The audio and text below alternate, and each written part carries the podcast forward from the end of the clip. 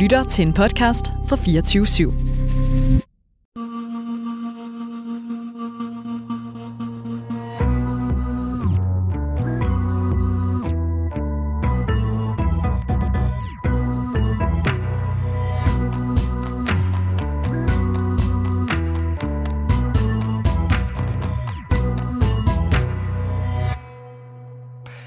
Bismillah. Du lytter med på Det Muslimer taler om, et program af praktiserende muslimer.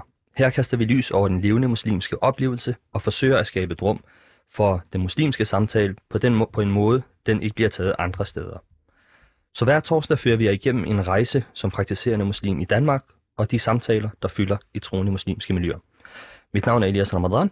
Og mit navn er Zainab, og med os i dag har vi Kasper Mathiasen, islamolog, medforfatter af Dansk Muslims Manifest og podcastvært på Sharia Manifestet. Velkommen til. Og Asma Abdelhamid, socialrådgiver og samfundsdebattør. Velkommen til. Tusind tak. Tak for, at du vil være med. Det var da så lidt. Vi vil gerne høre din holdning. Send en sms til 92 45 99 45. Godt. Før at vi øh, går lige øh, i kød på emnerne, så starter vi med en lille øh, ø-quiz, kalder vi den. Og øh, jeg vil gerne starte med dig, Kasper. Du skal forestille dig, at du er ude på en øde ø, og du har syv dage, og du har tre pladser øh, at gøre godt med, ud over din egen. Øh, jeg nævner to navne. Du får lov til at vælge en af de to, og knytte en kort bemærkning til, hvorfor du vælger, eller vælger det valg. De første to navne er Knud Holmbo, dansk journalist, en af de øh, første konvertitter fra slut 1800-tallet. Og det andet navn er Avram Noam Chomsky, øh, som er amerikansk forfatter, filosof, politisk aktivist og, og professor i linguistik. Hvem af de to skal med på øen? Wow, man kan ikke vælge dem begge to. Nej, Hmm, jeg tror nok, at jeg vil vælge... øhm, Ej, det, det er faktisk rigtig svært. Jeg tror faktisk, jeg vil vælge Knud Holmbo, fordi der er så meget mystik. Jeg vil gerne finde ud af, hvor han Mm. endte hen, hvor han blev af. Han er jo forsvundet, kan Ja. man sige. Noam Chomsky, ham kan vi godt få fat i på en Ja. anden måde. Han er trods alt stadig levende. Mm. godt. Så det bliver Knud Holmbo. Øh, det andet, de, an, de, de to næste navne er øh, Mehmet den anden, som er sultan, der ero- erobrede Konstantinopel som 21-årig. Og det andet navn er Tariq ibn Ziyad, som er erobrede Portugal og Spanien i 718. Øhm, hvis man kender Gibraltar-klippen, så er den jo opkaldt efter ham, Gibraltar, som kommer fra arabisk, Jabal Tariq, øh, Tariqs bjerg. Så hvem af de to øh, skal med på øen? Altså, der vil jeg faktisk nærmest selv ikke have nogen af dem med, fordi jeg sidder på en øde ø med en erobrer. Det er sådan lidt, det kan godt ende Ja, det, var, det var lidt mere end i Robro. Der, der, der er nogle samtaler Ej, så tror jeg, jeg tager ham fra, øhm, fra Portugal. På Portugal. Så det, det bliver uh, Tariq ibn Ziyad. Ja. Uh, de to sidste navne er uh, Sheikh Hamza Yusuf, som er muslimsk lært fra USA, eller Ibn Arabi, som er muslimsk lært uh, mystiker, digter og filosof fra 12- og 1300-tallet. Eller 12 og 13 Al respekt for Hamza Yusuf, men Ibn Arabi. Vil du uh, begrunde det? Altså, Ibn Arabi er jo... Der er lidt noget af det samme mysterie. For det første, han er jo død. Mm. For det andet, så er der en masse ting omkring hele hans værk og hele hans, hvad kan man sige, forståelse og vende hele is- den islamiske tænkning og spiritualitet på vrangen, som har rejst så mange spørgsmål, som jeg måske godt lige kunne bruge en uge på, på at få snakket lidt med ham om. Det, er- det lyder som en spændende, spændende uge, du får derude på, på øen, Kasper. Ja. Um, nu uh, går vi videre til uh, Asma. Asma, Mhm. det er samme scenarie. Ja, øhm, Asma, og øh, du har nu valgmuligheden mellem at tage Johannes Schmidt Nielsen med, tidligere politisk ordfører for Enhedslisten, eller Helle thorning Schmidt, forhenværende socialdemokratisk statsminister. Hvorfor, hvorfor har jeg fået to politikere?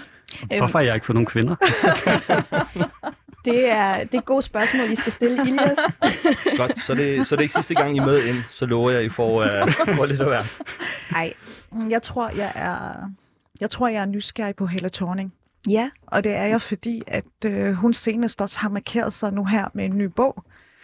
Og, og hun også markerer sig i hele MeToo-debatten. Og jeg synes faktisk, altså set i relief af, at hun har været tidligere statsminister, og, og stadig, stadig gør sin, sin stemme gældende, altså hvor hun ikke bare trækker sig tilbage og vælger at gå på pension, eller hvad det nu er, man gør, mm. eller være i udlandet, så vælger hun faktisk stadig at prøve at præge den, øh, den interne og eksterne debat. Mm. Øhm, så jeg kunne godt tænke mig at tale med hende om hendes nye bog. Jeg kunne også godt tænke mig at tale med hende om køn, Mm. fordi der er jo også hele den der, øh, det emne omkring hendes, øh, hendes datter, som så også gerne vil blive kaldt en hen, og Mm. alle de der spørgsmål, der Mm. dukker op, det synes jeg er spændende, og det vil jeg Mm. gerne tale med hende om.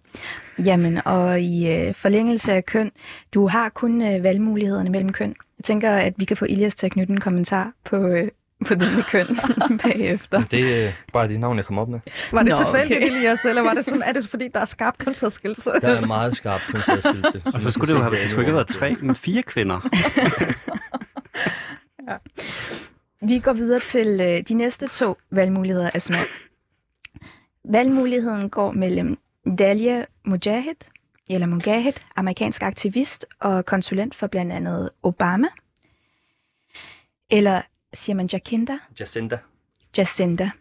Jacinda Ardern, der var den australske øh, premierminister, som øh, blev rost for sin håndtering af moskéangrebet i Christchurch. Begge to er rigtig interessante profiler, Ja. men jeg vil nok gå til Jacinda. Ja. Og det vil jeg gøre, fordi at øh, den holdning og den markering, hun gjorde som øh, altså dengang med, med angrebet på, på Christchurch, det var, den var banebrydende, synes jeg.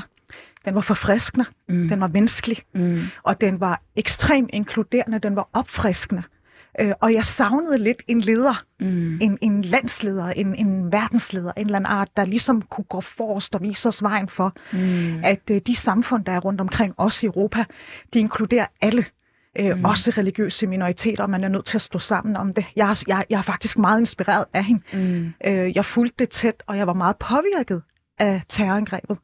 Øh, så derfor faldt hendes ord lige i hjertet. Mm. Så jeg vil ikke bare møde hende, jeg vil også anerkende hende. Ja. Og jeg vil også suge til mig af hendes viden og erfaring. Det kunne være drømmescenariet. ja, og hendes øh, enorme mod. Absolut. Der er rigtig mange, som, øh, som har det helt, som, som du har det. Det er øh, fedt valg. Øhm, så kommer øh, her fra en anden tid valgmuligheden mellem Asia, Musa a.s. adoptivmor, det vil sige Moses, eller Maryam, Isa a.s. mor. Åh, oh, den er svær. Ja, Og jeg bliver faktisk lidt rørt. ja, Fordi jeg har sagt til mig selv, hvis Gud skænker mig en datter, ja, så skulle hun hedde Mariam. ja. Men i mine yngre dage, der sagde jeg, hvis Gud skænke mig en datter, så skulle hun hedde Asia. Ej, hvor er det fantastisk. Så det er lige præcis de to personligheder, som altså jeg bliver så ydmyg, når du nævner dem, og jeg bliver Ja. også lidt rørt. Ja, Fordi de har en så stor påvirkning på mit liv. Jeg kender deres historier. Øhm, Asia var jo den, der stod imod Faro og hendes mand. Øhm, han var en tyran, han var, han var undertrykker, og alligevel var hun så stærk, så selvbevidst og så selvstændig og så balanceret i sig selv, at hun evnede at gå sin egen vej i hendes tro. mm. Stå ved det på en balanceret, ikke konfrontatorisk måde. Mm. Øhm, det beundrer jeg, når, når et menneske kan. Og så som kvinde i en tid, hvor kvinder generelt ikke har så meget at sige. Øh, men hun var jo trods alt Faros kone, så hun havde en position. Øh, I islamiske beretninger, der bliver der jo også fortalt, at hun så paradiset, mens hun var levende. Mm. Øhm, hun fik et syn af haverne hos mm. Allah subhanahu wa ta'ala, altså hos Gud på dansk. Øh, Maryam er jo, er jo, er jo profeten, Isas mor, Mhm. Jesus, som vi også kalder ham. Mm. Øhm, og hun er jo i beretninger både i kristendommen og i islam blevet gravid uden en mand. Øhm, og hele det der mirakel omkring hende, at hun har fået lov til at bære, Isa fået lov til at bære Jesus i Guds frygtighed. Mm. Og den der Guds frygtighed i uh, fuldstændig underkastelse og tiltro til Allah subhanahu wa ta'ala, altså til Allah den almægtige. Øhm, jeg vil ønske, at jeg bare bærer 2% af Ja. dens Guds frygtighed. Så det er to rigtig, rigtig, rigtig svære valg, og jeg ved godt, jeg skal vælge, men undskyld, det kan jeg ikke. Nej. Det kan jeg simpelthen ikke. Jamen, øh, Jeg tager den begge to med, øh, og jeg vil bare sidde syv dage og lytte til den. og kaste mig selv i vandet, hvis der kun skal være to på øen. så vil jeg holde mig på overfladen og sidde og lytte til, hvad de to kloge kvinder siger. ja. Du får, øh, du får en dispensation. Ja, altså, det går. Ja. Tusind tak for, øh, for rørende svar. Begge svar. Hvad synes I om, øh, om økvisen? Jeg synes, det er, det er altid sjovt med de der, øh, hvor man står over for nogle dilemmaer mm. og nogle valg, og man ikke rigtig har tænkt over det foran. Det var noget, det vi snakkede om lige herude for, før jo, mm. om vi ikke må vide, vide hvem det er. Ja, ja. Øh, så jeg kan rigtig godt lide den ting, fordi man bliver nødt til at mærke lidt i sin mavefornemmelse og sin mm. indskydelser, sin første indskydelser. Ja, det er nemlig første indskydelse, man kommer med. Man når ikke at tænke sig rigtig Nej. sådan grundigt om. Nej. Nej.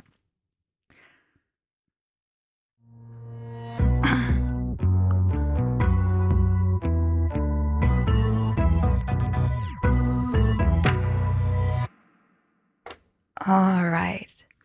Asma, jeg var rigtig glad for, at du nævnte øh, Mariam og Asia er navne, som vækker ydmyghed i dig. Fordi det er faktisk det, der er temaet i dag. Ydmyghed øh, på arabisk, tawadu, øh, oversættes klassisk til bare ydmyghed eller beskedenhed.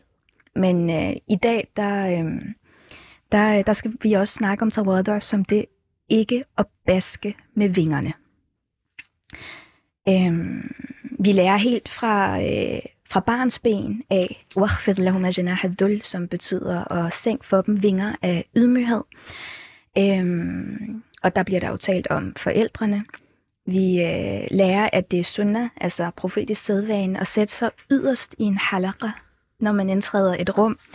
Øhm, for eksempel for at læse Quran, så er det velset at komme ind ubemærket. Ikke at baske med vingerne. Roligt at sætte sig der, hvor rækken af mennesker slutter.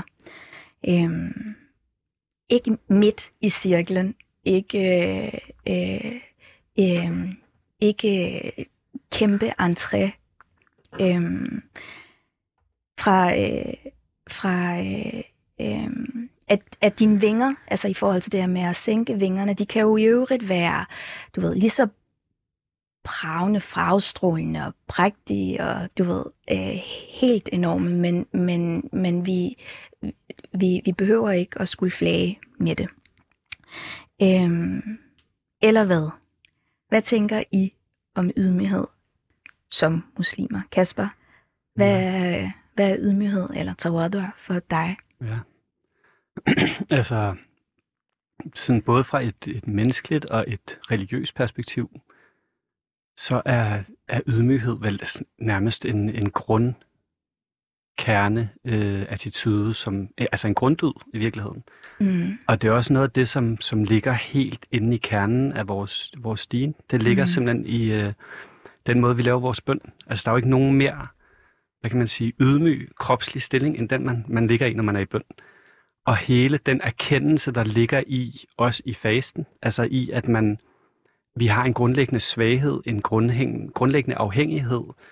Øh, det ligger også i, det, det er også ydmyghed. Altså Mm. at vi erkender og lærer og kultiverer den her, hvad kan man sige, selvfornemmelse, for at vi i bund og grund er, er grundlæggende hjælpeløse. Mm. Det er også det, som Allah inviterer os til at, at reflektere over. Jamen, hvor kommer I egentlig fra? I kommer fra en lille bitte, ubetydelig væske, som, som, som så er blevet det, I er nu. Hvad ved I egentlig? Altså, har I, har I andet end, end, end jeres, hvad kan man sige, øh, jeres afhængighed af mig? Altså, Mm. er Allah at byde ind i? Og, og det, det er jo det bedste værn mod, mod øh, hvad kan man sige, det modsatte af ydmyghed. Altså både arrogance og selvophøjethed og den her tendens, som vi også alle sammen har, til gerne at ville fremvise os selv, og gerne vil have en position, og gerne vil have magt, og gerne vil blive hørt, alle de her ting. Mm. Så, så grunden til, tænker jeg, at der er så kæmpestort fokus på det i vores stien, er netop fordi den modsatte tendens også er meget stærk i os. Mm. Altså vi, vores nafs og vores, vores ego er bare kæmpestort Mm. grundlæggende, og nogle er det selvfølgelig større end andre. Så vi vil rigtig gerne vise vores flotte øh, fler, fjerpragt øh, frem på, på alle mulige måder. Ja. Så, så altså, jeg tænker, ydmygheden, den er, øh, det, det er en grundkvalitet, og Mm. det, det skal afveje noget, som er meget dybt i os, som, Ja. yeah. som er vores tendens til det modsatte. Ja, det er dem, nemlig egoet. Øhm, og øh, egoet er jo øh, dybt knyttet til, øhm, hvor god og hvor i stand til man er til at anerkende ens fejl. Til at sige, jeg har taget fejl. Det her, det kommer fra mig af. Og vi har en, øh, en, en muslimsk tradition for øh, at sige, hvis jeg har hørt noget godt, så var det fra Allah. Og hvis der var noget skidt, så var det fra mig selv. Det hører vi imamer sige, når de afslutter deres bønder. Malcolm X sagde det i slutningen af sin autobiografi. Det er en, øh, det er en, det er en, en, en grundlæggende ting, som vi bliver påmindet om. Og jeg spurgte min bror i går. Jeg sagde, at øh, vi skal snakke om ydmyghed, og har du et take på det? Og så sagde han, øh, shaitan, som er satan, er jo indbegrebet af arrogance. Og nævnte, øh, nævnte to vers øh, i samme kapitel, i øh, kapitlet Al-Araf, øh, hvor at shaitan, når han får at vide, at han har begået en fejl, øh, og han øh, øh, bliver øh, konfronteret med, at han vil ikke bukke for Adam, der siger han, øh, jeg er skabt af ild, og mennesket er skabt af jord. Hvorfor skal jeg øh, øh, knæle? Og, og når, han, når han så bliver gjort opmærksom, så siger han, det er jo din skæbne, og frelægger sig alt ansvaret. Mm. Og i direkte kontrast til det, er der Adam og Eva, som øh, så snart de bliver gjort opmærksom på deres fejl, siger, Gud tilgiv os, det er vores skyld, og det her, det er ikke, det var ikke skæben, og det er ikke fordi, du skabte shaitan, at vi begik en fejl. Det er fordi, det er vores skyld. Og det er den grundlæggende forskel på Mm. de her to scenarier. Fuldstændig øh, altså en, en direkte øh, manifestering af arrogance og ydmyghed. Ja, så at kende ens uperfekthed og være i stand til at sige, øh, det var fra mig selv, og det var min fejl, er, øh, er helt grundlæggende. Hvad med, øh, er ydmyghed øh, en dansk ting? Altså... Det tænker jeg nogle gange, at, øh, at, øh, at det måske er. Altså, vi har noget, der hedder jantelov herhjemme. Øhm, Ja. ja. Altså, der er også det med janteloven, øh, at den faktisk, den måde, den er skrevet der i en, en flygtning krydser sit spor, er det jo ikke kun en dansk værdi, eller en dansk, et dansk fænomen, hvis man kan sige det. Det er jo ikke nødvendigvis en værdi, fordi de fleste ser jo faktisk ret meget ned på janteloven. Mm. Men at det, det er simpelthen en menneskelig, øh, altså det er en præmis i menneskelige samfund, at der er de her tendenser til at holde hinanden nede og ville, øh, ligesom igennem social kontrol blandt andet, pådutte hinanden, at jamen, du skal ikke tro, du er mere end os, klogere end os, bedre end os, mm. at du er noget, alle de her ting. Det er jo noget, vi finder overalt, det her. Og det kan da godt være, at det er lidt mindre i USA. Yeah. Det vil jeg ikke, det vil jeg ikke udelukke. Der har de lidt nogle grundlæggende anderledes, anderledes attituder. Men jeg tror, det er meget menneskeligt, og jeg tror, det er meget universelt. Ja. Øh, også i hvert fald, ikke? Ja, men jeg synes faktisk, det er spændende, det du siger i forhold til, øhm, der er mange, der ser ned på janteloven. Øhm, det er ret interessant. Altså, men hvad er dit, øh, hvad er sådan dit indtryk af janteloven og ydmyghed i dansk kontekst? Øhm, altså, jeg, jeg er ligesom Kasper. Jeg ser ikke, jeg ser ikke ydmyghed som et dansk fænomen. Jeg ser det som et universelt fænomen. Og buddhisterne har det, muslimerne har det, jøderne mm. har det. Der er så mange grupper, og det findes overalt i verden. Det jeg godt kunne savne ved janteloven, fordi jeg ser lidt forskel på, at vi holder hinanden ned, eller at jeg holder mig selv ned. Ja. Mm. Øh, det der med, at vi dunker hinanden oven over hovedet, det bryder jeg mig faktisk ikke så meget om. Så derfor er jeg også en af dem, der tænker, ah, mm. den der jantelov. Mm. Hvis den i stedet for sagde, du skal ikke tro, du er noget, Mm. i stedet for så sagde, øh, jeg skal ikke tro, jeg er noget. Ja. Altså, hvor den talte til jeget, Ja. frem for at det så går hen og bliver en pegefinger mod mm. duet, så vil jeg synes, den var mere spiselig. Ja. Fordi det handler om, hvad vi også gør ved os, at vi er i stand til at opdrage på os selv. Mm. At vi også erkender, at vi består af både det gode mm. og det mindre gode. Mm.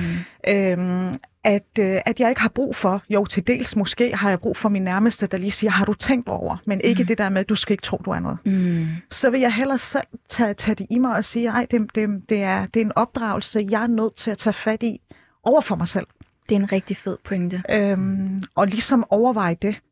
Øhm, Men, men jeg er også der, hvor jeg tænker, det er også vigtigt nogle gange at baske med vingerne. Mm. Altså, jeg er ikke der, hvor jeg er imod. Fordi jeg kan jo godt lide det der med amerikanerne, at de tør også at stå ved det, de kan, Mm. øh, og det, de ved. Øh, noget af det, jeg blev kritiseret for, det er, som jeg så er blevet bedre til, det er, da jeg skrev mit CV første gang for mange år siden, det er, hvorfor er du så ydmyg omkring det, du kan? Mm. Det er som om, vi har svært ved ligesom at, at fortælle det her, det, vi, det kan vi, og sælge os selv Mm. mm. på det, vi kan. Det er som om, at vi også nogle gange bliver for ydmyge, Mm. mm. eller måske ydmyge de forkerte steder. Mm. Øhm, så det er også vigtigt at være knivskarp omkring, hvor er det, jeg er ydmyg? Jamen, jeg er ydmyg, når jeg møder andre mennesker, så mødes vi ligeværdigt. Jeg er ikke bedre Mm. øhm, som menneske. Og det er uanset, hvad det andet menneske, hvilken baggrund vedkommende har, hvilken religiøs forståelse vedkommende har, hvilken klasse, social klasse vedkommende Mm. kommer fra, så er, jeg, så er vi ligeværdige som mennesker. Øhm, men andre steder, der skal jeg jo kunne fremhæve mine kundskaber og netop baske med vingerne, Mm. for også at blive belønnet for det, jeg kan, og blive placeret de rigtige steder, Mm. så jeg også kan yde mit, mit ypperste. Og i mit samvær med andre mennesker, der skal man kunne mærke en eller anden form for ydmyghed i samværet. Så det er en balancegang, og det er også at placere det de rigtige steder. Mm. Og det er helt centralt, det her med det rigtige sted, og placere det det rigtige sted. Fordi øh, ydmygheden er jo også, øh, øh, man, kan, man kan lave det, der hedder øh, lærertjekket. Så øh, du, du basker ikke med vingerne over for nogen, du ikke er interesseret i at skulle give lære til, altså lære fra sig overfor. Øhm, du, øh, du gør det, når der er nogen, der spørger, når der er nogen, der kan få værdi af det, når der er nogen, som har interesse i at høre det, du har at sige. Øhm, der, øh, når, man, når man stiller spørgsmålet om, hvem kommer frem i dit sind, når du tænker på en person, som er meget ydmyg, så har man altid en eller anden, som er helt fantastisk, har det der guld CV, og øh, kunne, kunne have basket med vingerne, men du er især slået helt omkuld, fordi du sidder lige ved siden af dem, og de gør det ikke. Du er bevidst om alt det, de kan, og alt det, de har, og alt det, de er, men de sidder lige ved siden af dig og gør sig helt ubemærket, Mm. indtil der er nogen, der spørger, eller har brug for deres kundskaber og know-how. Og det, der vil jeg sige, at den perfekte balance, den der gyldne balance, opstår i at vide, hvornår er det faktisk øh, noget, jeg bliver spurgt ind til, hvornår har det værdi for den, jeg er omkring, og hvornår har det ikke. Ja. Og jeg tænker, altså det er jo, der er ligesom den der, øhm, du nævner også selv balancen, ikke? Mm. Men også, at det er noget, vi sådan intuitivt som, som mennesker godt kan lide. Mm. Altså vi kan godt lide øh, ydmygheden, Mm. mm. men vi kan ikke lide, når, man, når den bliver selvudslættende. Nej. Altså så bliver den patetisk, Ja. og så bliver den, øh, hvorfor, ligesom i dit CV, ikke? Fordi, men altså, altså det er jo også noget, man kan mærke. Man kan godt mærke, når folk er overdrevet over underspillet. Mm. Og det er heller ikke rart. Ligesom det heller ikke er rart, når de bliver arrogante. Mm. Mm. Øhm, så det, det, det er også en del af vores fætter, at den her fornemmelse for min balance, Mm. Altså fedre naturlighed, ikke? ja, Ja. jo, vores naturlige sådan, øh, medfødte medfødte instinkter. instinkter og forståelse og, og komme til verden. Altså, at det, det er... Altså, der er jo nogle, nogle steder, der er bare nogen, der ved mere. Og de skal også blive hørt, når der så er, er behov for det. Mm. Der er nogen, der har mere livserfaring. Der er nogen, der har mere selvindsigt. Og det er også derfor, det bliver sådan en slags øh, grunddyd, Mm. øh, psykologisk og spirituelt, fordi du bliver nødt til at kende dig selv for at finde ud af, jamen, hvad er egentlig min position i det her? Mm. Er det Mm. nu, jeg skal stå og, og råbe og skrige og blive hørt? Eller er det nu, jeg skal tage ved lære og sidde og lytte? Ja, Er det nu, jeg har noget at byde ind med, som du siger? Eller er det ikke? lige Ikke nu, præcis. ikke? Og hold fast i den tanke, for vi vender tilbage til den i slutningen af programmet. Inden da vil jeg lige høre, i dag og i vores tid er der jo et kæmpe behov for, for øhm, den her egen promovering, selvpromovering, sociale medier. Øhm, hvis man er politiker, hvis man har noget, som man, man gerne vil arbejde for, så bliver man nødt til at markere det og sælge det. Øhm, tager det overhånd? Ganske kort, inden vi rykker videre, Kasper. Ja, det gør det. Helt Ja. sikkert. Altså, det tager i 9 ud af 10 tilfælde tager det over, mm. synes jeg. Og sociale medier har forstærket en shaitani, en satanisk tendens i os alle sammen. Ja. Som er, se mig, hør mig, jeg er den bedste, jeg har ret, jeg skal høres, jeg skal ses. Mm. Og det, altså det er simpelthen, selvfølgelig, der er altid to sider af, af, af sagen, og det kan være nødvendigt, man skal markedsføre alle de her ting, det anerkender jeg, Mm. men helt grundlæggende set, så synes jeg, det, er, øh, det går galt de fleste gange. Asma? Altså, i det politiske liv, der tænker jeg, at det er politikernes øh, overlevelse Mm. at markere sig på nogle mærkesager. Der, hvor det tager overhånd, som jeg også er enig med Kasper i, det er, når det går op i makralmad. Altså ligegyldighed. Mm. Men, men politikere jo skal jo sælge en vare, som er deres mærkesager, som er deres politiske program, som er de ting, de har gennemført af en eller anden art. Så det, jeg ser det mere som produkt, Mm. at de prøver at promovere produktet. At der så lige kommer et billede med, det handler jo om, at når der er et billede med på de sociale medier, så har det større øhm, værdi, altså hvor- hvornår det dukker op hos folk. Så jeg tror ikke, det er sådan, se mig, hør mig, men se, hvad jeg kan, se, hvad jeg gør. Mm. Øhm, og der skældner jeg også meget mellem budskabet og mennesket. Altså hvis det bare er- handler om se mig, så er det fuldstændig ligegyldigt, eller se min middag, se hvad jeg har spist, se hvor jeg, hvor jeg er i byen, eller så er det fuldstændig ligegyldigt som politiker. Det Mm. andet er, jamen se hvad jeg har gennemført i Mm. Folketinget. Nu har vi stemt for et forslag, vi har gennemført, og så er der lige et billede af, af en gruppe Mm. øh, af, det, af, de, af, af folketingsmedlemmer og det parti, som så har, har stillet det forslag. Mm. Der synes jeg faktisk, det er vigtigt, at de, har- de er jo ansvarlige for at promovere deres, deres resultater. Mm. Og der, der, der anser jeg lidt øh, de sociale medier som et middel Mm. til at gøre det. Mm. Og jeg tænker, øh, så balancen er der et sted imellem. Øh, jeg kan godt lide, at, øh, og at, at der bliver lagt vægt på, at nogle gange er der et produkt, der er fokus, og der må man yde produktet. Men jeg synes også, det er en vigtig pointe, som du siger, Kasper, at måske oplever man, at 9 ud af 10 gange kan det gå galt, og der må intentionen være bærende Mm. for, at det ikke går galt. Og en kæmpe standhaftighed og disciplin i at holde det der ego, vi snakkede om til at starte med, en tjek.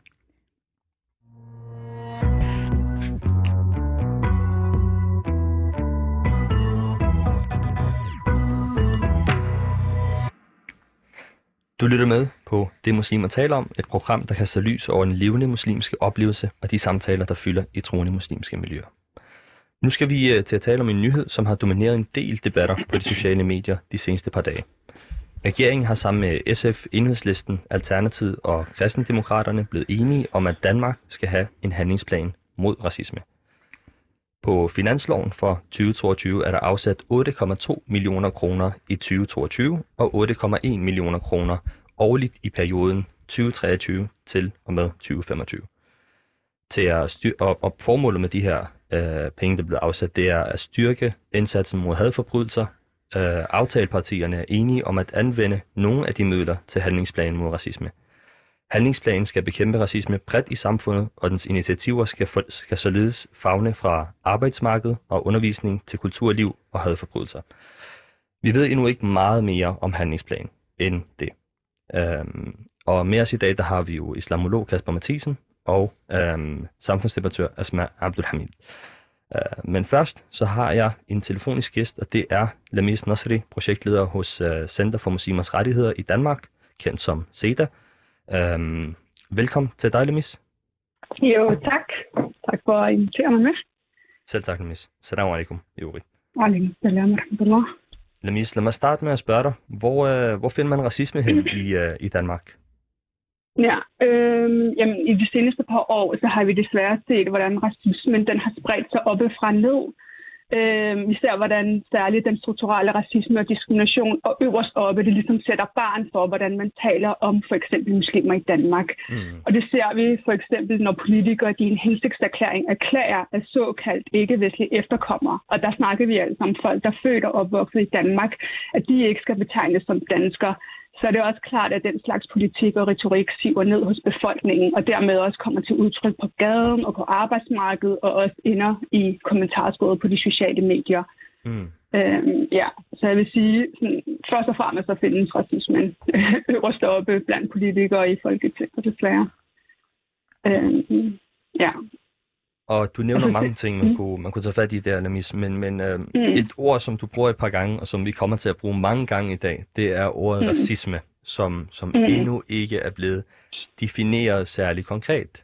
Um, Mm. Der findes nogle definitioner derude, uh, men, men det er Mm. tydeligt, at man prøver at gøre noget ved det. Både uh, i forhold til, at Mm. loven skal være mere anvendig, um, og Mm. også, at, at der tages andre initiativer på, os kalde det forebyggende fronter med undervisning og andre lignende initiativer, som der skal investeres i med den her handelsplan. Men lad mig spørge dig, hvordan definerer I racisme? Øh, ja, altså, vi ser det som, øh, at det handler om magtforhold, så, vi, så racisme, det handler om at opretholde et bestemt magtforhold mellem majoritet og minoritet, der er baseret på, at minoriteter de anses for at være underlegne, hvad end det handler om deres kulturelle udtryk, deres Mm. religiøse tilhørsforhold, deres etnicitet, værdier eller sociale forhold osv. Og den her underlegenhed, den er så baseret på minoriteters forskellighed fra majoriteten, som så bruges til at stille spørgsmålstegn ved deres tilstedeværelse i landet, og derigennem også begrænse deres adgang til fælles goder. Og for at give et eksempel, så ser vi det også for eksempel med den såkaldte parallelsamfundslovgivning, hvor man først ude- udelukker gruppen øh, som danskere, så tvinger man dem ud af deres hjem, og så derfor begrænser man deres adgang til bolig. Øh, ja, så det handler om magtforhold. Okay. Lamis, Ja. ja. uh, du skal have tak for, for at være med, uh, og vi tager samtalen tak. videre her i studiet. Salam alaikum. God samtale. Alaikum salam. Så er vi tilbage i studiet med Kasper og Asma og Zainab selvfølgelig. Uh, hvad tænker I om, om det, som uh, jeg lige snakkede med, med, Zain, med Lamis om? Kasper, vil du uh, tage den der? Ja, altså, øh, jeg vil egentlig gerne lige starte faktisk med noget, jeg tænkte på, Zainab, da du sad og snakkede om, øh, om shaitan og mennesket. Mm. Fordi det, han blandt andet pegede på, shaitan, det var, at han var essentielt anderledes kvalitativt, Mm. fordi han var skabt på en særlig måde. Mm. Det var hans argument. Og det er også det, der ligger i den helt, altså i den værste form for racisme, Ja. er jo en essentialisme af, at jeg som hvid, eller hvad jeg nu er, er essentielt bedre. Det er simpelthen en, øh, noget, der ligger i min genetik, eller noget, der ligger i min kulturelle overlegenhed. Mm. Og det ord, hun nævner, øh, lamis, altså underlegenhed, Mm. det er, jo, det er jo centralt, både i det vers øh, fra Koranen og i den lære, der ligger i det. Mm. En underlegenhed, hvor man op, simpelthen opfatter andre som essentielt underlegne. Mm. Øh, ja, så vil gerne En lige virkelig fed pointe. så, så egentlig at starte i den, at der ligger også noget i det. Og det er også derfor, i, øh, fra et islamisk perspektiv, at der netop bliver også fokuseret på den her.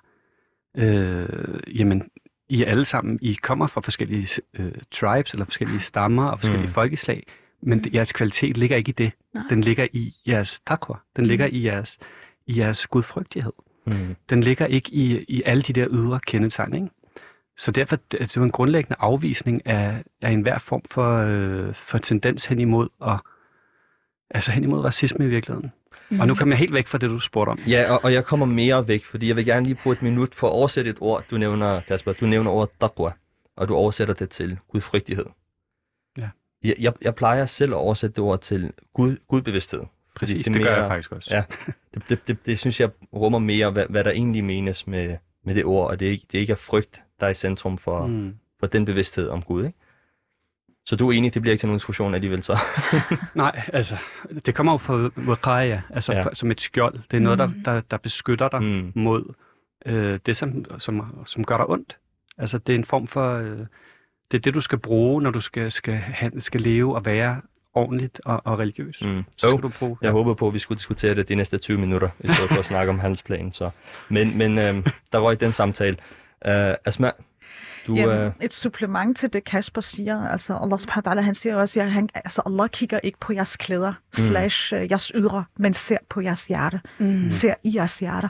Så det er det, vi dømmer, vi dømmer mennesker ud fra. Det er jo intentionerne, det er, hvad man har i hjertet. Det er, Mm. mm. det er, det, er det, der er vigtigt. Men, men for lige at korrigere lidt, der er jo en, der er jo en definition på racisme. mm. Mm. Den er jo defineret i straffelovens paragraf Mm. 266b. Men har Øh, vi ikke set gang på gang, at, at Mhm. Når der bliver rejst lignende sager, for eksempel her med, med Sikander Siddiq og hans forældre, som var på vej ud af Folketinget osv., som, som, blev, som ikke blev dømt som en hadforbrydelse. Uh, sagen på Bornholm for, er det en to år siden alene, blev heller ikke dømt som en men, hadforbrydelse. det, men, men det udelukker ikke, at der er en definition mm. At, at Rigsadvokaten i forhold til Skander sagde, altså Skander er jo formand for partiet De Fri Grønne, mm. måske skal vi lige sige det til, til lytterne, Mm. og øh, til Folketingets åbningsdag, der var han sammen med sine forældre på vej ind til Folketinget, hvor de så blev overfuset med absolut racistiske tilråb. Mm. Altså selv statsministeren var ude at tage afstand fra det, hun kaldte racisme. Mm. Øhm, og hvor man bad dem om at, at rejse hjem, og hvad laver I her? Og, og bad politiet, som var til stede, om at, at sætte dem i håndjern og Mm. aflevere dem til grænsen, og jeg skal komme efter jer. Øhm, Mm. han blev ikke, der blev overhovedet ikke rejst en sag, så der var ikke en dom i forhold til den her sag, men Rigsadvokaten vurderede, Mm. at øh, det, det, der blev sagt, som han formulerer det i brevet, som så er offentligt i dag, ikke er groft nok til paragraf 266b. Øhm, jeg ved, at, øh, hvad er det, de nu- hedder, de der, den der nye gruppe, der hedder minoritets... Øh, dem, der har samlet underskrifter ind i forhold til et lovforslag om Mm, mm, at skærpe racismeparagrafen. Mm. Undskyld, jeg ikke lige kan give den kado ved at huske deres navn. Ja. Øhm, men øh, men det er jo, der er jo blevet samlet 50.000 underskrifter, og det lovforslag er jo blevet vedtaget i Folketinget, som handler om at skærpe racismeparagrafen, sådan så både at det, der også hedder delvis racisme, bliver dømt som racisme. Mm. Og det er jo det, der har været udfordringen med racismeparagrafen, det er, at enten har det skulle være helhjertet racisme, eller ingenting. Ja. Så det der med at få den der delvis racisme ind, den er også vigtigt, sammenlagt med andre elementer. Men, men der er en racismeparagraf, at man så ikke har dømt efter den. Det er problematisk. Ja. Jeg mener helt klart, jeg har jo arbejdet i politiet. Mm. Jeg har undervist politifolk. Øh, Jeg har været sammen med anklagemyndigheden også at få, øh, få iværksat øh, en optimering af måden, man ser på hadforbrydelser på Fyn. Mm. Mm. Altså, hvordan skal man anskue hadforbrydelser? Øh, jeg vil våge den påstand i dag, at politifolkene, i hvert fald ikke over det hele, er gearet til at anskue det her problem øh, på den måde, som det skal anskues. Mm. Fordi sagen skal jo løftes. Men hvis det ikke er altså selve definitionen af racisme, som, Mm. som er problemet, øh, for at, at loven ikke er særlig anvendelig, når der ikke særlig ofte bliver dømt efter den i sager, som virker lidt mere øh, sort og hvid, lidt klar for, for offentligheden i hvert fald. Hvad, hvor går det så galt hen i processen? Jeg tror, det går galt flere steder. Jeg tror, der skal en skærpelse af lovgivning. Mm. Derudover så skal dem, der får de her sager, undervises i, hvordan de optager dem. De skal undervises i, hvordan, altså det der med ikke at negligere, at der er folk, der bliver, øh, at der er en, der rækker ud og vil rive et tørklæde af en muslimsk kvinde på gaden, eller spytter på hende. Altså frem for, altså et spyt i dag vil jo blive betegnet som værende vold, Mm. ifølge straffeloven. Men, Ja. ja. men når det så er motiveret på baggrund af, at Zainab hun har tørklæde på, så Mm. er det, så er den her vold, der bliver udøvet Mm. mod Zainab, jo racisme. Så, så det der med ikke kun at se det som, som chikane eller ærekrænkelse, men se på det som racisme, fordi racismeparagrafen lægger jo også op til, at når man bliver dømt efter den, så, skær, så er det en skærpet straf, man får. Mm. Det er en meget, meget alvorlig forbrydelse. Jeg tror, der hvor den går galt, det er måden, vi anskuer hinanden på, at, at, at vi, nik- ah, du skal kunne tåle lidt. Du skal kunne tåle lidt.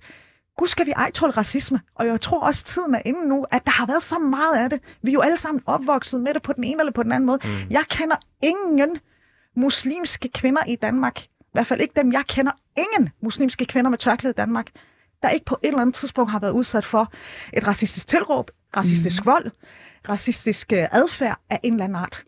Og det synes jeg er hammerne problematisk. Vi ved også rent dokumentationsmæssigt, tilbage i 2020, Mm. der var der 187 øh, hadforbrydelser i Danmark. Ja. I hvert fald halvdelen eller over halvdelen af dem var rettet mod muslimer. Det er faktisk et meget alvorligt tal, Mm. at over halvdelen af sidste års hadforbrydelser, de var rettet mod muslimer, eller halvdelen af dem var rettet alene mod muslimer, og den sidste halvdel var så spredt ud over andre minoriteter. Jeg savner lidt, at der er politikere, der går foran og tør i talesætte. Vi tolererer ikke hadforbrydelser Mm. mm. mod muslimer, som værende den gruppe, der i hvert fald sidste år var den største gruppe, der blev udsat for hadforbrydelser. Mm. Mm. Det gør man blandt andet med antisemitisme. Fint nok, selvfølgelig skal der heller ikke være antisemitisme i Danmark. Men jeg savner også, at man går foran og siger, ved I hvad, det her, det er simpelthen ikke i orden. Det er ikke i orden, at man kan skubbe til en, en kvinde på gaden, bare fordi hun bærer tørklæde.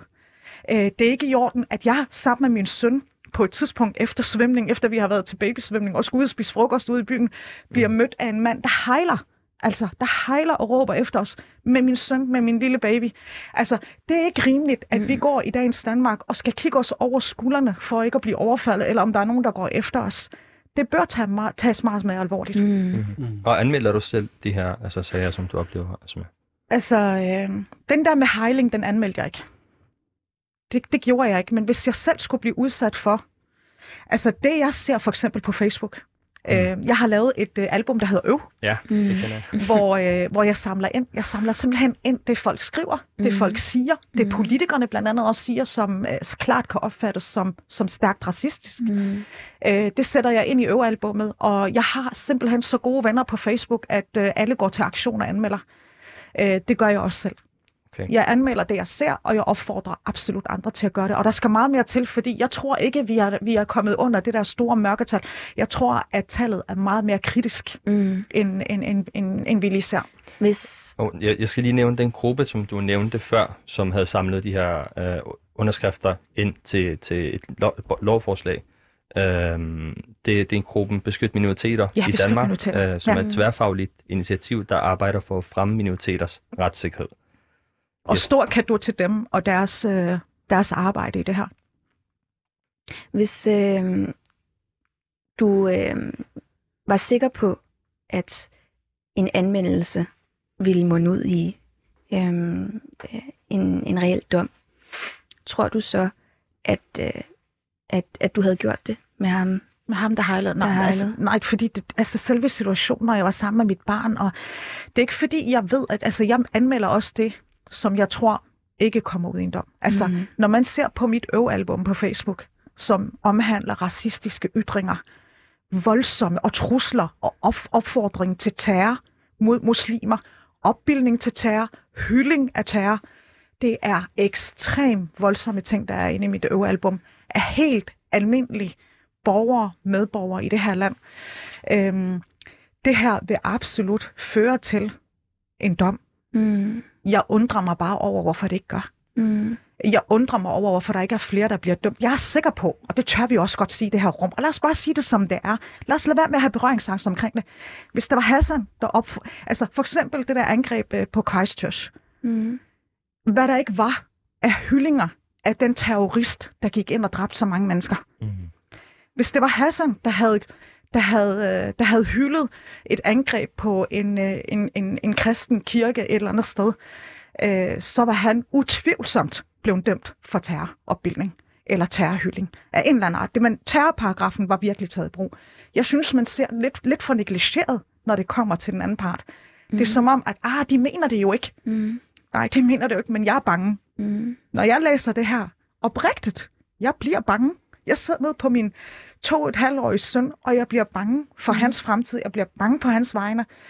Når der foregår sådan noget, så, så altså, det skaber bare så meget utryghed, og specielt når der bliver opbildet til mere, og når terrorister bliver hyldet, uden at vi kan se, at der er en konsekvens med loven i hånden. Mm. Det skaber en frygt, som giver ekokammer over i hele miljøet. Grunden til at spørge er, at mens øh, jeg hører dig og og i at snakke, så kan jeg ikke lade være med at tænke på, at jeg har aldrig nogensinde anmeldt øh, øh, hverken racisme eller overfald eller tilsavn. Eller... Men har du været udsat for noget? Ja, absolut. Hvad har du været udsat for?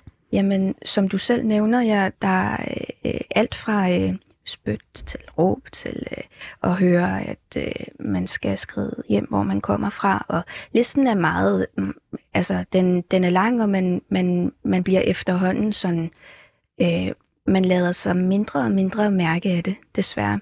Øh, men jeg opvejer det altid. Jeg kan huske det faktisk øh, lige ud ved min bil for øh, knap øh, to måneder siden, at øh, jeg, øh, jeg satte mig ind. Jeg havde ikke lukket døren endnu, og der kommer en, som jeg faktisk kan genkende øh, og have set i området øh, med sin hund. Og så øh, og så inden jeg ved af det, så har jeg, har jeg hunden på, øh, på mit skød, og hun, hun råber og svogler, og hunden gør, og øh, så begynder hun at sige, jamen, du ved, nu uden at citere hende direkte, det, det er rigtig grimt, og jeg skal, jeg skal i hvert fald ikke være her. Og ja, ja en hel masse vildt ubehageligt. Og da, da, da øh, hun var videre, og jeg så havde lukket den der bil, der sad jeg og opvarede min tid. Skal jeg ringe ind og anmelde det her? Jeg ved egentlig også, hvem det er, og jeg ved, hun bor i nærheden, og, eller øh, at det er spild af, af et par timer, og jeg skal faktisk videre, og jeg har et møde, øh, og jeg får ikke noget ud af det alligevel. Og jeg må indrømme, at jeg sad med følelsen af, jeg får ikke noget ud af det, og øh, jeg har ikke lyst til at gengive den ubehagelige oplevelse. Jeg vil gerne, du ved, jeg, jeg skulle ud og, og med nogle veninder, og jeg havde mest af alt bare lyst til at sige, Men det, du siger, Zainab, ikke? ja, det fortæller også bare, at der er et retsmæssigt ligeværdigt problem i Danmark. Altså, der er et alvorligt problem med retssikkerheden. Det kan ikke være rigtigt, at der er nogle forbrydelser, vi er nødt til at se forbi med, og så er der andre forbrydelser, vi, vi på den måde tager mere alvorligt. Og de her forbrydelser, ser jeg det i hvert fald, altså, det er jo baseret på mennesket, som mennesket er. Altså, det er baseret på dig som muslim, og ikke på dig som noget, du har gjort. Altså, hun er jo ikke sur på dig, fordi du har Mhm. parkeret forkert eller gjort et eller andet. Mhm. Altså, den er ikke baseret på handlingen. Hun er sur på dig, fordi du er den, du er. Det er et grundlæggende problem, og specielt når vi taler om, at vi bor og lever i et demokratisk samfund, hvor demokratiske værdier vægtes højt, så skal man kunne beskytte minoriteter og minoriteters rettigheder til at være. Og hvis man, hvis man sidder med en overvejelse som borger, mm, kan det betale sig at anmelde det her? Det vil alligevel ikke føre ud til noget. Jeg kan ikke se, hvor vi altså, går jeg hen. indrømme, min første Ja. ja. tanke er også, hvad, tror de på mig, når jeg ringer ind og siger det? Og der er jo mange ting op til, at, øh, at man lige har været igennem noget, og man kigger rundt og siger, der var ikke nogen, der, der var vidner til det. Øhm, og, øh, og, og, og hun er der ikke, og lige om lidt, så skal jeg ringe ind, og åh oh, nej, kommer jeg til at spille offer? Og, øhm, Nej, nej, for det må man ikke, men du var og et offer der. Ja, ja, men, Du man, var et men offer. man har bare, der er bare rigtig mange lag, man ikke Ja. har lyst til at komme Ja. igennem. Ja. Og når Ja. man så opvejer det med, jeg skal ud og spise, jeg skal se nogle Ja. ja. veninder, Ja. så er der bare en kæmpe uligevægt Mm. mellem, hvad man har lyst til at fokusere på. Og det er også, altså, med, nu nævnte Lamise også det her øh, begreb med strukturel racisme, og det her med, at jamen, det er jo ikke kun noget, der ligger i, jamen, skal det dømmes, eller skal det ikke dømmes? Det er noget, som bunder i en bredere øh, kulturel situation. Og en mistro, for eksempel fra politiet eller fra myndighederne i forhold til, jamen, vil de overhovedet til det her seriøst, Mm. er også en del af det. Og det er en fornemmelse, som er kommet ind i folk. Altså, det, det er en del af den her strukturelle ud, øh, racismes udtryk, at man har indoptaget en, en, en, en opfattelse af, jamen, det, det, det vil folk nok ikke kunne forstå, eller det vil nok udstille mig yderligere, eller det vil nok øh, ja, bare føre noget værre med sig. Mm. Altså det er jo i sig selv den strukturelle racisme udmyndtet i folks kroppe og tanker og, og følelser. Øh, og der er det, den bliver rigtig grum, fordi der er den også i skolesystemet, når, når, når børn med anden etnisk baggrund eller en anden religiøs baggrund Mm. begynder ubevidst at indoptage sig, et bestemt billede af sig selv, som, som i virkeligheden er affødt af, af, af majoritetens opfattelser Mm. og, og tit altså misforstået, fejl, fejlslående opfattelser. Jamen, du er en af dem der, som ofte ikke kan følge med. Du er en af dem der, som ofte ender med at begå kriminalitet. Du er en af dem der, som ofte ender i en bande. Du er en af dem der, hvis familier øh, lever og opfører sig på en bestemt måde. Du er en af dem der, hvis mødre er undertrykte. Du er en af dem der, hvis fædre højst sandsynligt er voldelige. Eller omvendt også, du er en af dem, du er en af de gode, men alle andre. Præcis. Mm. Ja, ja, det er også det, ikke? Mm. Altså, det ligger, det siver jo ned, det her, og bliver noget, vi indoptager. Tager. Altså, der var, jeg læste et, et, et interessant studie fra, om, om noget, de kaldte øh, skjult racisme i retssystemerne, som er det her med, at øh, jamen for det første, så er du langt større mulighed for at blive sigtet, Mm. hvis du er har muslimsk, eller hvis du har anden etnisk baggrund, hvis du tilhører en minoritet. For det andet, så inde i det her system ligger der en skjult, der ligger nogle forventninger, altså en skjult dis- diskrimination, som man simpelthen ikke altid kan, kan gribe fat i, hvornår den, den udspiller sig. Mm. Mm. Og sådan er det også med racisme. Det udspiller sig hele tiden. Mm. Og det sætter sig inde i folk. Din oplevelse for to måneder siden sidder der stadig. Og folk, der har været udsat for de her ting, lever med det i overvis. Det er noget, der, der kan afholde dem fra, fra at sove. Det er noget, der kan afholde dem fra at, at deltage i samfundet, gå ud, er, er bange for mørke, alle de her ting. Det, det tænker man ikke rigtig... Og jeg, og jeg, jeg tænker, Zainab, du sagde, det er noget, man vender sig til hen ad vejen. Ja. Jeg tror, det er noget, vi bilder os ind. Jeg tror virkelig, det er noget, vi bilder os ind. Jeg tror, vi, vi prøver at vende os til det, men jeg tror også, at vi på et tidspunkt begynder at reagere hvor vi så synes, det er uforklarligt, hvorfor vi reagerer, som vi gør. Men fordi der ligger nogle forfærdelige oplevelser, som vi har med i bagagen, netop af den karakter, som vi ikke har fået bearbejdet. Øhm, jeg troede nemlig også i mange år, at det er noget, man sådan, at man, så bliver man hårdhudet gennem tiden. Men jo mere man har en eller anden form for selvkonfrontation og selverkendelse, og man dykker ned i sig selv, så kan man faktisk få oplevelser frem, der har ligget meget, meget langt væk, men som egentlig påvirker en i dag. Øhm, jeg synes, racisme det er noget af, af, af en af de mest alvorlige forbrydelser, der overhovedet kan være tale om, mm. fordi den er baseret på mennesket som menneske. Øhm, og, og, jeg, jeg, og jeg er enig med Kasper i, at den er dybere, den er blevet mere accepteret, og den er mere usynlig, eller jeg vil ikke engang kalde den usynlig, fordi den er synlig, men den har fået en eller anden mere normativ effekt. Mm. Altså den er blevet meget mere mainstream. At det er blevet okay at have et menneskesyn, der hedder, dem der gider vi ikke. Det er blevet mm. okay at have et, altså et politiske partier, der laver politiske programmer, hvor man favoriserer folk og siger, vi vil ikke have muslimer til Danmark. Altså, altså det, det, er, det er borgerlige partier. Så laver man nogle ændringer for at få noget mere arbejdskraft. Og så siger man, så længe det ikke er fra Mellemøsten og Afrika, så længe de ikke er muslimer. Vi har hørt det i forhold til spørgsmålet omkring statsborgerskab, at man skal, have, altså man skal kunne have gennemsigtighed i forhold til, hvad er folks religiøse baggrund? Mm. For at kunne vælge til og vælge fra, om de skal have statsborgerskab eller ej, så man har mulighed for at vælge muslimer fra. Altså, det er jo øjensynligt racisme. Men øh, vi øh, trækker på skulderen, fordi det er blevet mere mainstream og normativ. Mm. Og det synes jeg er meget mere farligt, fordi jeg synes ikke længere, det er usynligt. Jeg synes faktisk, det bliver serveret til os, som det er, sort på hvid. Man kalder en skål for en skål og en spade for en spade. Det, der bekymrer mig, det er, at der ikke er nogen, der reagerer mere voldsomt på de her ytringer og på de her forslag, end Må vi hidtil gør. Det, du, du, altså, nu snakker vi om, om uh, hvad hedder det, handlingsplan herover ikke? mod racisme. Og lige præcis i det, du siger der, der tænker jeg, nu sker der noget jo. Der bliver investeret et budget, øhm, og, og du nævner selv, at der sker nogle ting, der sker nogle forandringer. Øhm, på et minut, tror du, at det her behandling, øh, undskyld, øh, behandlings, øh, Forslag. behandlingsforslag, at, at, det, at det munder ud i noget reelt, eller tror du, det er øh, symbolpolitisk af en art? Jeg vælger at tro på, at der kommer handling. Altså det er et valg, aktivt valg, jeg har taget. Jeg har ikke så meget tillid til, at man ønsker, altså i hvert fald fra den muslimske del, at fokusere ret meget på tingene.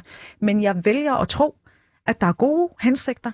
Nu har jeg også hørt på øh, Rosa Lund fra Enhedslisten, jeg har hørt på Semida Navas fra, fra Radikale, mm. jeg har hørt på Skandar Siddiq fra Fri Grønne. Øh, altså de partier, der blandt andet står bag, altså det er jo nogle af dem, der, der, der også har været med i, i øh, i øh, finansforslaget, i ja, finansbeslutningerne. Det blev så ja, han, han, han blev smidt ud, fordi ja. han, han ønskede et, øh, en handlingsplan udelukkende for muslimer, og det ønskede man ikke. Men nu mm. har vi fået den her handlingsplan, ja. som omfatter alle minoriteter. Men, men det Rosa Lund siger, det som jeg hvad siger, det, de fokuserer også på den muslimske minoritet i Danmark, øh, som er dem, der, der bliver begået flest hadforbrydelser mod. Og så vælger jeg at tro på, at der sker noget. Det bliver det sidste ord for den her time. Um, og uh, vi havde jo islamolog Kasper Mathisen og samfundsdebattør Asma Abdelhamid med os i uh, den første time af programmet. Tak for en spændende snak. Tak. Og um, tak for at lytte med på den første del af det, muslimer taler om. I uh, den anden del af programmet, der taler vi om en hel del. Hvad taler vi om der, Zane? Jamen, vi øh, dykker ned i Koranverset, øh, som øh, er i forlængelse af vores samtale om ydmyghed. Yes, og så taler vi om en del andet. Um, og mit navn er Elias Ramadan. Husk, at du kan lytte med via 247.dk og 247-appen. Du kan finde det, muslimer taler om på din foretrukne podcast-tjeneste.